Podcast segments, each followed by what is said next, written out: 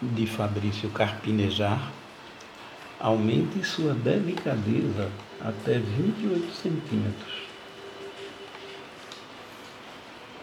O que leva o homem à impotência é o cuidado. O que leva a mulher à frigidez é o cuidado, o excesso de cuidado.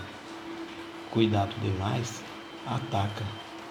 Nunca vi uma mulher ou um homem gostar sem criticar. O embaraço do sexo não decorre da ausência de intimidade, mas da intimidade e da cobrança que vem com ela. Mais fácil gozar com estranhos. Depois de partilhar meses e cadernos de jornal com nosso par, abandonamos o elogio. Passamos a cobrar e expor os defeitos para que sejam corrigidos é o cigarro, é a alimentação, é a distração, é o pouco caso com o dinheiro, é a indeterminação do trabalho, é a preguiça. A convivência traz a preocupação com o namorado ou a namorada e uma esquisita vontade de interferir. Entre conhecer e mandar é um passo ou um tropeço. As mais duras agressões não provocam hematomas, ocorrem em nome da sinceridade. O amor é confundido com pancadaria, um teste de resistência, uma prova de esgotamento nervoso. Se o outro não quer, que vá embora, que desista do prêmio maior, que é a confiança. Há uma visão sádica que não ajuda nem o masoquista. Falta medida, falta parar e recomeçar o namoro Falta esquecer e perceber que o próprio passado não é imutável. Não existe certo ou errado, que nem tudo por isso é duvidoso. A eficácia mata o erotismo. O aproveitamento total do tempo do relacionamento não colabora com a vaidade. Custa um agrado antes de transar? Uma meia luz de palavras?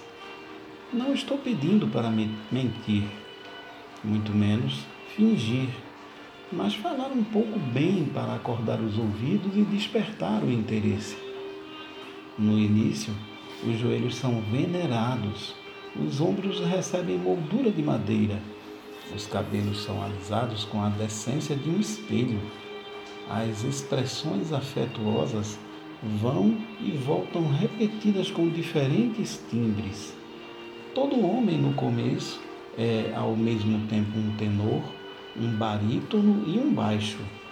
Toda mulher no começo é ao mesmo tempo uma soprano, uma mezzo e uma contralto. Dependendo da região que toca, a voz muda.